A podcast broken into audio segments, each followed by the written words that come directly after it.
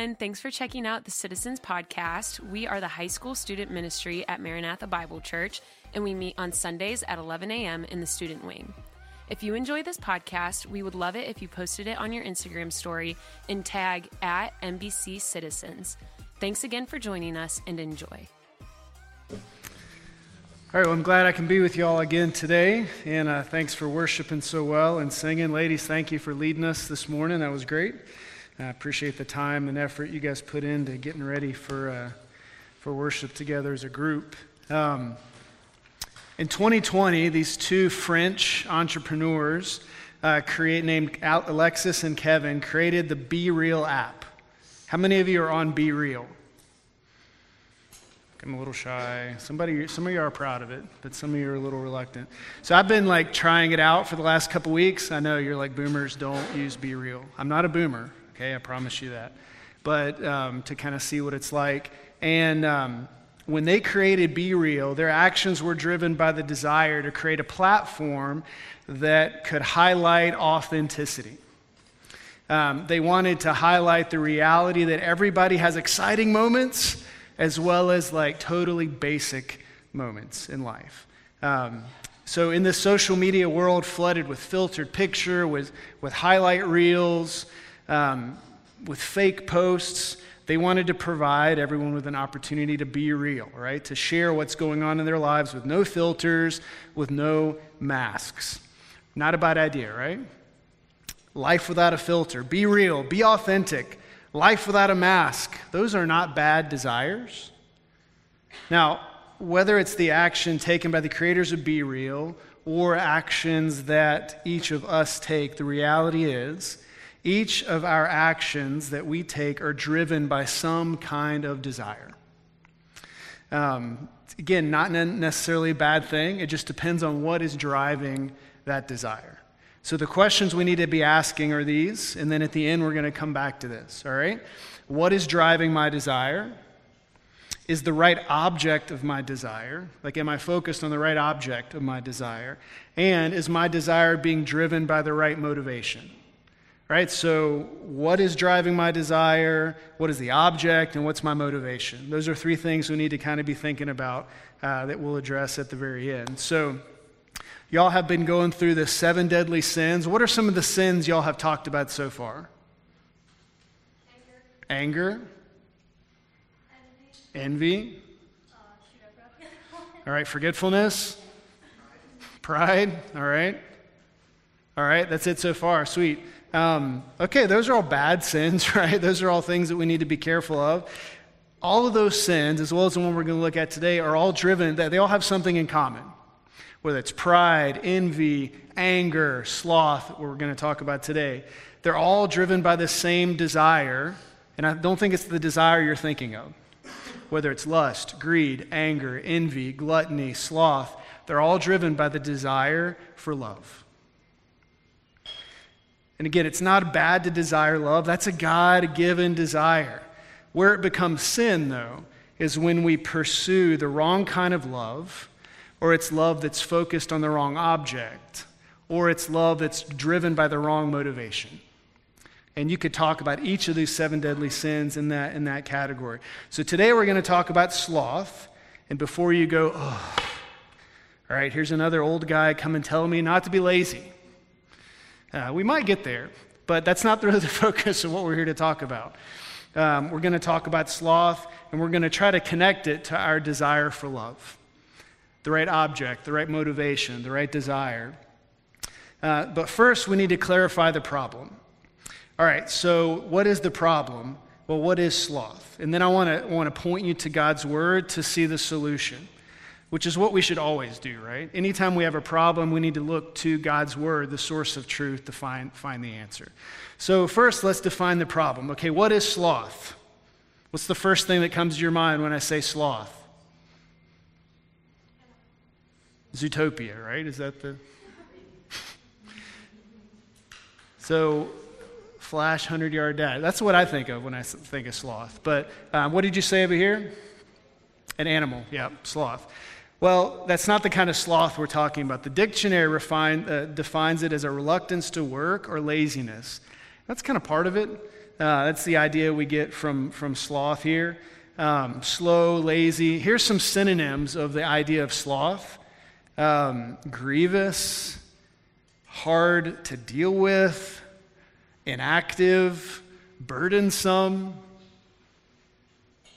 That describes somebody you know, they might be in this realm of being slothful. Proverbs refers to the slothful person by using the word sluggard. It's not a word really used a whole lot today. Um, but Proverbs talks about this person 27 times. Ecclesiastes talks about this person two times at least. So each of these 20 plus times, this slothful person is pointed out. It's never good, it's always bad. It's always talking about a negative character in that, that leads to a person's downfall. And you could probably say that about all of these sins that y'all are studying through. Uh, let's look at one proverb together Proverb 24, verses 30 through 34. We'll have it up on the screen. Let me read it to you. This, this is one example of how the Bible talks about a slothful person, a sluggard. I passed by the field of a sluggard, by the vineyard of a man lacking sense. Okay, so this sluggard already lacks sense. And it was overgrown with thorns, the ground was covered with nettles, and its stone wall was broken down. Then I saw and considered it. I looked and received instruction a little sleep, a little slumber, a little folding of hands to rest, and poverty will, become, will come upon you like a robber, and want like an armed man.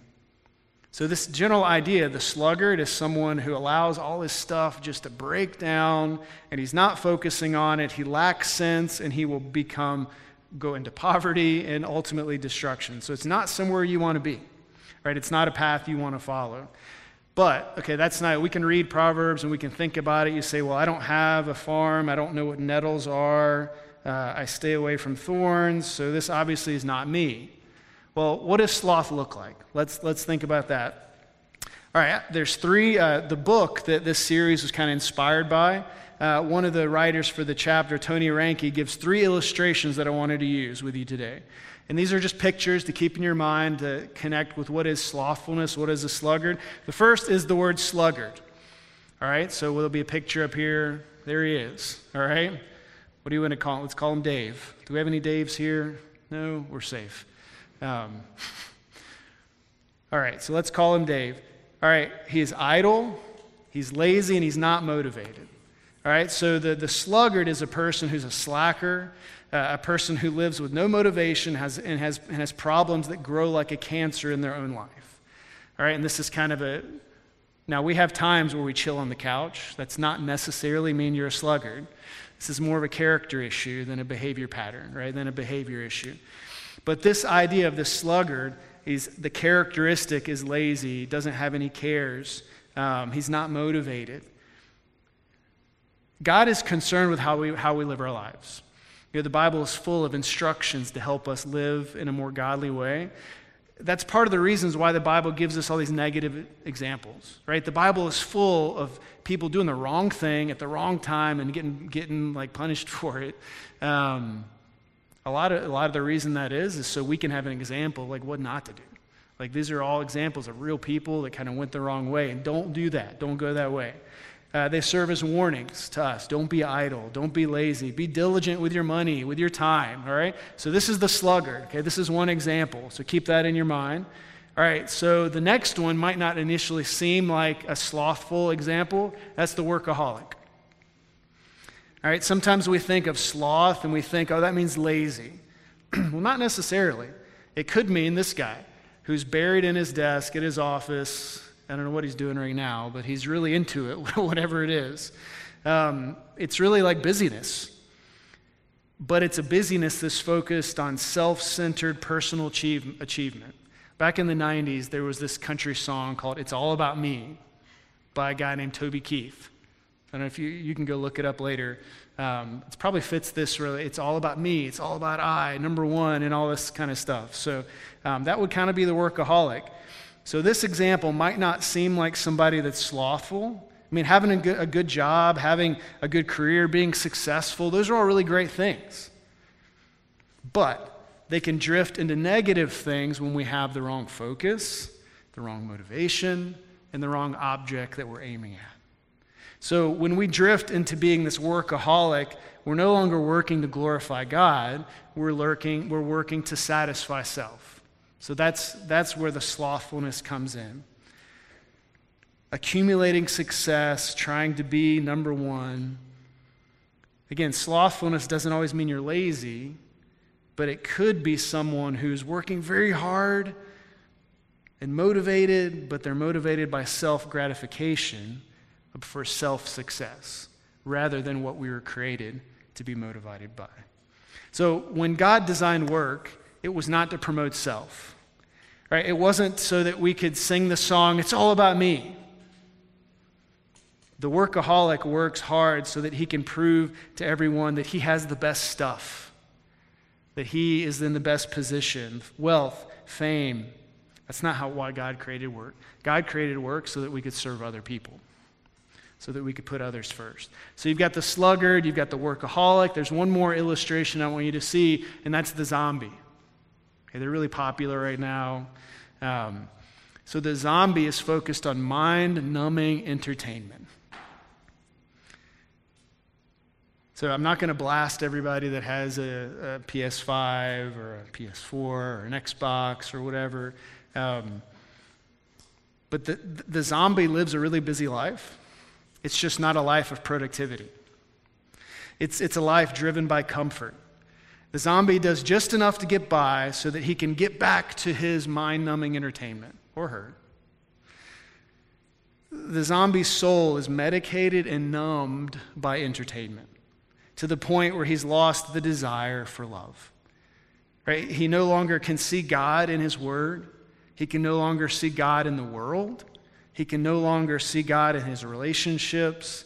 He's completely lost to what it, what it means to be satisfied. The zombie is addicted to distraction, which has led to his or her just being dull of hearing and not able to see the needs of other people. Think about all the zombie movies. Are they really concerned about their fellow zombies' welfare? Usually not. They're all, they, you know, there's always, they're, they're all out to get whatever they want. That's kind of the picture here. Okay, so that can also be slothful. Again, it's, it's loving the wrong thing, being motivated by the wrong thing, and having the wrong object kind of, of, of their desire or of their attention. So, do not raise your hand. I mean, you can if you want, but it would be awkward. Um, don't raise your hand here. But how many of you did I just describe on one level or another? Again, be honest with yourself. Are you sometimes a sluggard? Are you sometimes a workaholic? Are you sometimes a zombie? See, when we think about the idea of someone being called a sloth, we might make the mistake of thinking, well, they just don't have any desire. Right? They're lazy, they're not motivated, they have no desire. I think that's wrong. Okay, here's the problem that we all struggle with. Okay, all three forms of this slothfulness, they all have the same thing in common. They are all driven by a desire. They are all a consequence of a lack of genuine love, or love directed at the wrong object, or love that's driven by the wrong motivation. Okay, the, the sluggard. Okay, he has this, I think we have a chart next that will show kind of the, the outcome of each one. The sluggard Right? You see, his desire is for selfish comfort. The Bible tells us in Proverbs 13 4 that the soul of the sluggard craves and gets nothing, while the soul of the diligent is richly supplied. So, what's the consequence of being a, slug- a sluggard? It rots your soul. It rots your soul. This desire for selfish comfort literally rots your soul from the inside out. You crave and crave and crave, and you get nothing. All right, so what about the workaholic? The workaholic desires worldly riches and success. Okay, well, what does the Bible have to say about that? Uh, Mark chapter 4 says that it, and the others are the ones sown among thorns. They are those who hear the word, but the cares of the world and the deceitfulness of riches, literally, and their desires for the things literally choke the word out. like rob it of oxygen, and it proves unfruitful. So the workaholic is really busy, right? They're always busy doing something, trying to get ahead, trying to succeed. But what is the result of their level of sloth? Their busyness and their focus on the wrong thing and their desire driven by the wrong motivation literally chokes the word out. Right? Because they're so focused on success that they don't have any time for God. They don't have any time for God's word. Right? They'd rather read the stock market than they would, you know, the scripture. So that's the workaholic. All right, so let's the zombie here. All right, the zombie is driven by this desire for mind-numbing distraction right? Whether it's Be Real, whether it's Instagram, whether it's a video game, whether it's could be a book, I guess. I mean, it could be a lot of things that are just distracting you from life. Luke 21, verse 34 says, But watch yourselves, lest your heart be weighed down with dissipation and drunkenness. And here's the really the, the, the summary the cares of this life, that the day come upon you suddenly like a trap. It's like, be careful that the cares of the world don't consume you so much that you lose sight of what's really important. That you lose sight of what your real love should be, your real motivation should be. So that mind numbing, the zombie, that their desires for mind numbing entertainment, distraction. what's the result of their pursuit? Well, it's being dull of hearing or growing numb to the needs of others. Hey, y'all going on some of the mission trips this summer. it is totally possible for you to go on this trip, whether it's to 539 or whether it's to Cedarville or whether it's to the DR, and be so focused on yourself that you're completely dull of hearing to the needs of those people you're going to minister to. Like that's a level of slothfulness, right? Not having the right desire, not having the right love. So be careful. Like each of those examples that we looked at are, are rooted in the wrong kind of love, or the love that has the wrong motivation, or love that's directed at the wrong object. They're, they're all living out a selfish, self centered focus rather than a God centered focus. Right? Love of self rather than love of God. And guys, that is not authentic love. That's fake, counterfeit love. The lack of authentic love leads then to the lack of authentic worship. Right? Living a, a life of a sloth in either any of those three categories leads to a cold heart, leads to a lack of ability to truly worship God. And guys, that is why He has created you to worship Him. So, any of these seven deadly sins, sloth is what we're talking about today, it's literally stopping you from doing what you've been created to do. So, sloth, along with the other sins, if we allow them in our lives, they deceive us, they distract us, and again, they keep us from doing the very thing we were created to do that's love and worship. So, the sin of sloth, as well as the other sins, are fueled by this lack of authentic love. So, how do we fight against this temptation? Like, because it's there, it happens. Um, how do we keep ourselves from drifting into the sin of sloth? Because we all drift that way at one point or another. Like all these deadly sins you are talking about, like you you committed all of them, I'm sure, on one level or another. Uh, you kind of drift that way, and then the Word of God needs to bring you back. So, how can we kind of bring back ourselves from the edge there and kind of keep away from sloth? Well, let's look to God's Word for the solution. I want to read a passage with you and then zero in on one verse uh, to kind of wrap, wrap things up together. So, turn with me to Romans chapter 12. And uh, as you're turning there, uh, either on your phone or in your Bible, we will have the verses up on the screen as well. Um, as you're kind of finding your place in Romans 12, why did, why did I pick this passage to read with you today? Um, well, really, this passage speaks to all the seven deadly sins. Um, and then we're going to zero in on, on sloth. Um, but it speaks to the core issue that every single one of us wrestle with. Uh, and it's an issue of love, it's an issue of authenticity. So I want to help you to see this when we leave. I want to help you to see this concept throughout the rest of our time that authentic love motivates us to action. Right? Real love, genuine love acts. Authentic love motivates us to action. Genuine love acts. So, how do we fight against the sin of sloth as well as other sins? How do we live out authentic love? Well, by being real. By being real, by living with no mask. Let's look at Romans chapter 12. Hope you found your spot there. And just look at verse 1 and 2 to start. I appeal to you, therefore, brothers, by the mercies of God, to present your bodies as a living sacrifice, holy and acceptable to God, which is your spiritual worship. Do not be conformed to this world, but be transformed by the renewal of your mind, that by testing you may discern what is the will of God, what is good and acceptable and perfect. So, the big idea of chapter 12 as a whole is that believers, as believers, we're to be these living sacrifices, these, these living acts of intentional and authentic worship, holy and pleasing to the Lord. Okay, Paul uses this picture of like the Old Testament sacrifice, the little lamb that had to be brought. It couldn't have a spot on it, it couldn't have anything wrong with it. It had to be perfect and acceptable. That's kind of the picture he wants in our mind. Now, how do we do that? Well, by not being conformed to this world, as he said there in verse 1 and 2. Don't fall into the trap of trying to, to become everything the world's culture says that you should be. Well, how do we do that? Well, he says, by being transformed by the renewing of our minds, that by. This is something we can't do, guys. This is something that we cannot do on our own. It's impossible for you to transform your own mind. Now, I know that you'll read books or you'll listen to podcasts that'll probably tell you otherwise, um, but you can't do it. Like the, the podcast might say, you can find your own truth, right? Look inside, and that's where real truth lives. And they always say it with like a whispery, kind of gentle voice with water kind of running in the background. Um,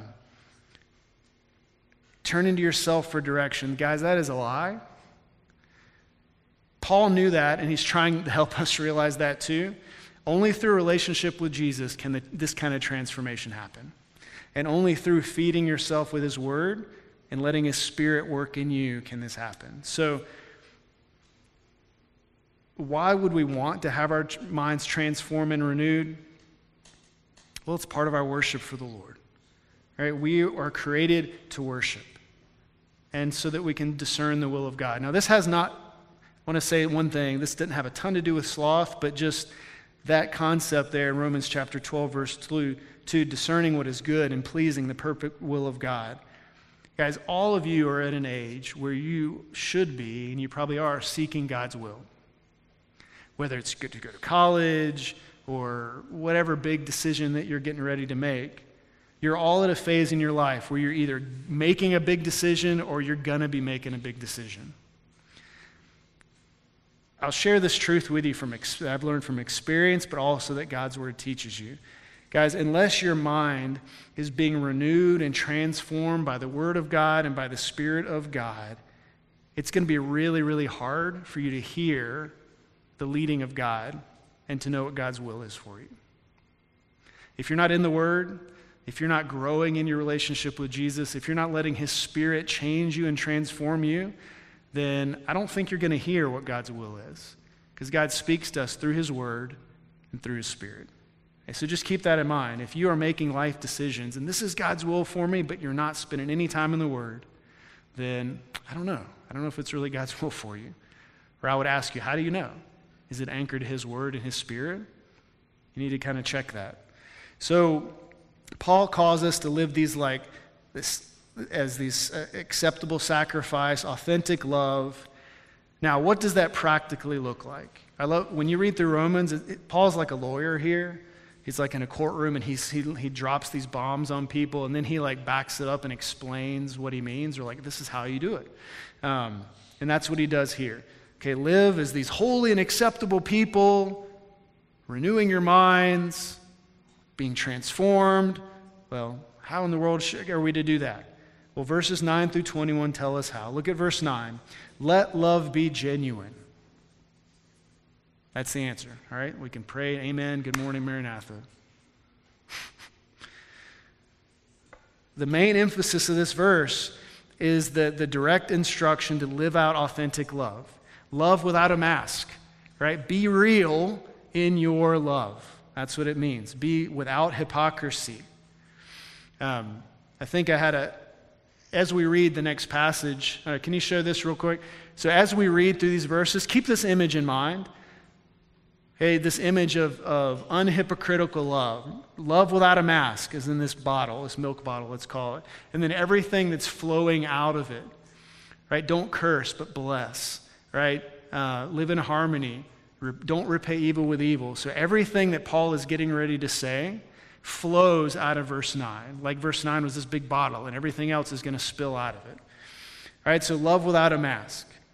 Verses 10 through 21 give us some, some like genuine examples, real life examples of what it means to live out love in daily life. Like live out love with action. So, but remember, authentic love motivates us to action. So let's look at verse 10, just so you have the overall context of what, what Paul's saying here. Abhor what is evil. In verse 10, hold fast to what is good. Okay, so again, love without hypocrisy, love without a mask on. What does that look like? Well, this is what it looks like. Love one another with brotherly affection. Outdo one another in showing honor. Do not be slothful in zeal, but fervent in spirit. Serve the Lord. Rejoice in hope. Be patient in tribulation. Be constant in prayer. Contribute to the needs of the saints and seek to show hospitality. Bless those who persecute you. Bless and do not curse them. Rejoice with those who rejoice. Weep with those who weep. Live in harmony with one another. Do not be haughty. Don't be proud, but associate with the lowly. Uh, never be wise in your own sight. And then down in, in verse 21 do not be overcome by evil, but overcome evil with good. Right? There's so much to unpack here. Let's just look at verse 11. Do not be slothful in zeal, but fervent in spirit, serving the Lord. All right, do not be slothful in zeal. Okay, we don't use words like slothful and zeal in most of our like vocabularies every day. So really, you could rewrite it in, in this way: Don't lack diligence in all that you're doing. Be diligent, especially in your passion for the Lord. Everything that's worth doing, a part of the Christian life, is valuable enough to do intentionally and with enthusiasm. Now, you might think, who does it hurt to be a sluggard? Right? Who does it hurt to be workaholic? Who does it hurt to be a zombie? Well, it hurts you, and it hurts everyone around you. Plus, this is something as I was kind of reading and reflecting on this this week, this is a takeaway that I thought was impactful. Being slothful or indifferent, it prevents you, it prevents the good from happening in your life. But that isn't even the worst part having a slothful character actually gives an opportunity for evil to thrive in your life. So, who does it hurt? It hurts you.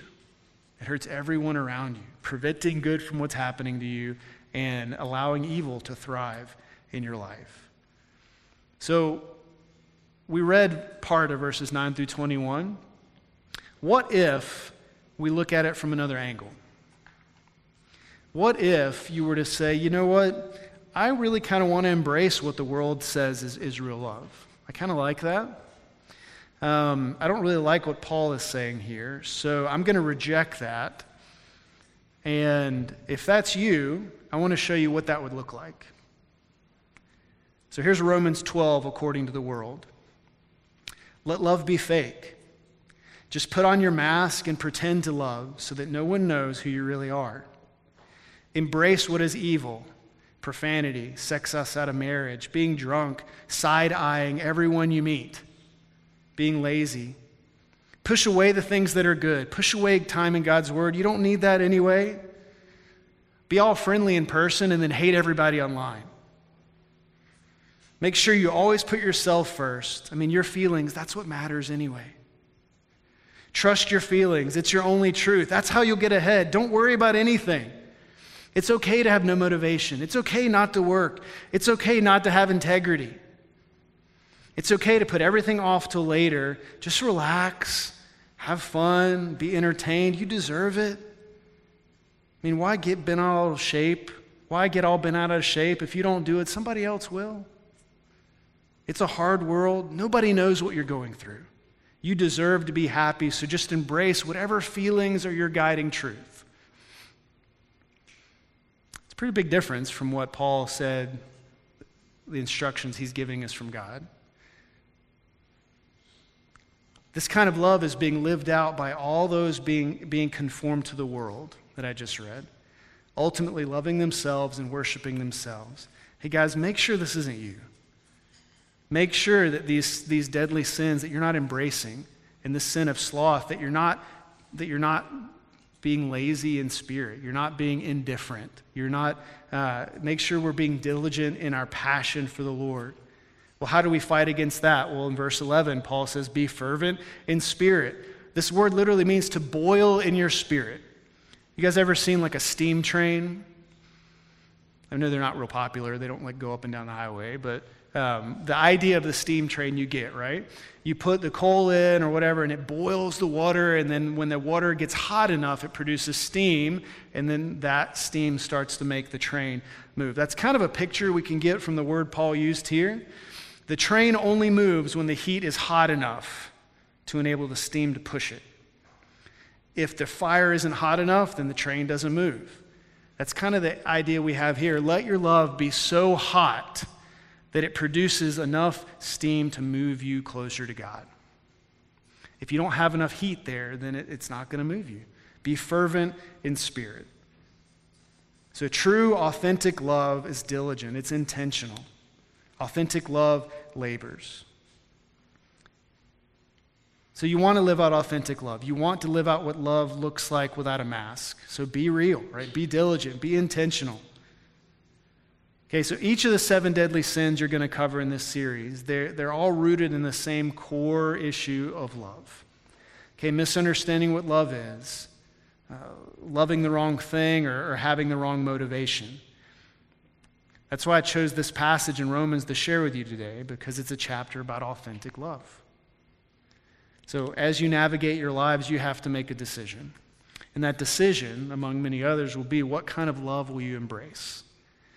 An authentic biblical love or a popular worldly love? It's your choice. Every day you're given that choice of who to listen to and who you're going to follow. And each and every one of you, created in God's image, has been created to worship. The thing is, you will worship, right? You can't not worship. The question is, what and who will you worship? And what's going to drive that? So, the whole purpose of the Be Real app is to capture life with no filters, right? No deep fakes, no masks. But it's funny that even an app called Be Real gives you like two minutes to be real and spontaneous, and you can retake the pictures as many times as you want within that two minutes. Um, and then the reward for, for distracting yourself from what's going on is you get to take more pictures of, your, of yourself or your surroundings. Somehow, I don't think that the app is really helping people to display an authentic life. Um, even, with, even with the Be Real app, it's still possible to kind of put that mask on. So, as you think about each of the sins, remember it's, it's really a choice of character, not behavior. No matter what sin you put in the blank, whether it's lust, anger, envy, sloth, they're all based in that love issue. Guys, pretending to live out authentic love is not the same as possessing it. They're two very different things. Wearing a mask and pretending is exhausting and it's draining and it will drive you into depression. But truly possessing authentic love is liberating and will fill your life with joy. So, how did, so the idea we need to take away as far as related to sloth is this authentic love motivates us to godly action. Right? This love without a mask, this love without hypocrisy, will motivate us to be diligent, to love others, to respond to God in worship.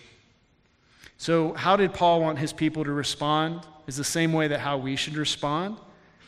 Well, be active in how you walk and talk your, your life, your faith. Be real, right? Love without a mask. Cultivate real relationships. Be transformed by the Word of God. Guys, the world and your sin nature is calling you to be conformed to us. God's Word tells you not to be conformed to that, but to be transformed by the renewing of your mind. So when we started, I said, hey, we're going to talk about what is driving my desire, what's the right object in my desire, and is my desire but have the right motivation?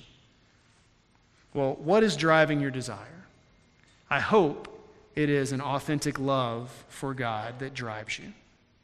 right? Not anything else. What's the right object of your desire? I hope that it's, it's, it's God. Nothing else will satisfy you. And what's your motivation, right? What's the motivation driving you? Well, again, I hope it's the motivation to worship the Lord. Worshiping anything else leaves you empty. So, guys, just a last thought, and then we'll pray. Authentic love directed at God, right, motivated by your desire to worship, is the only thing that will truly satisfy your desires. God has created each one of you in such a way that you will never be satisfied by anything else other than your relationship with Him. But the sins like sloth try to deceive you into saying, you know what, you're going to be really satisfied with this bowl of chips laying on the couch for three weeks.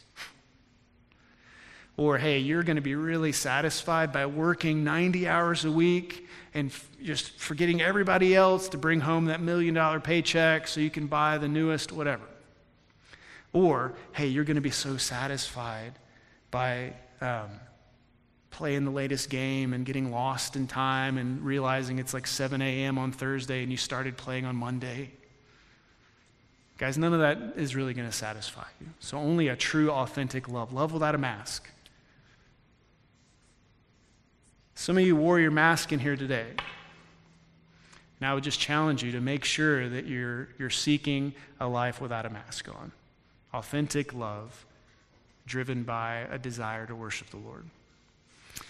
Dear God, again, we just thank you for the opportunity to just share your word and study it. And I thank you for all of the people that are here today and um, just their desire to worship you and to be in your house and to fellowship with one another. And God, I just ask you to help us to be real, help us to be authentic with our love, be genuine in our love.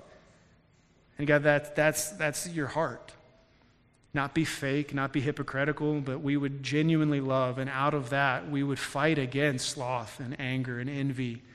God, we wouldn't be tempted to just waste our lives away on, on self gratification or on comfort. God, those things aren't necessarily bad, but when they're the focus of our love, they become idols and distract us from you, God. So help us stay focused, keep us from distraction. And God, I pray for everyone in here that you would guard them, you would protect them, you would give them the strength to truly live out real love with each other as well as everyone they meet out in the community and at school and in the world. Uh, so, God, that you would pray that you would just give us the strength, give us that desire to love you and put you first. And we'll praise you for what happens. In Jesus' name, amen. All right. Thank you, guys.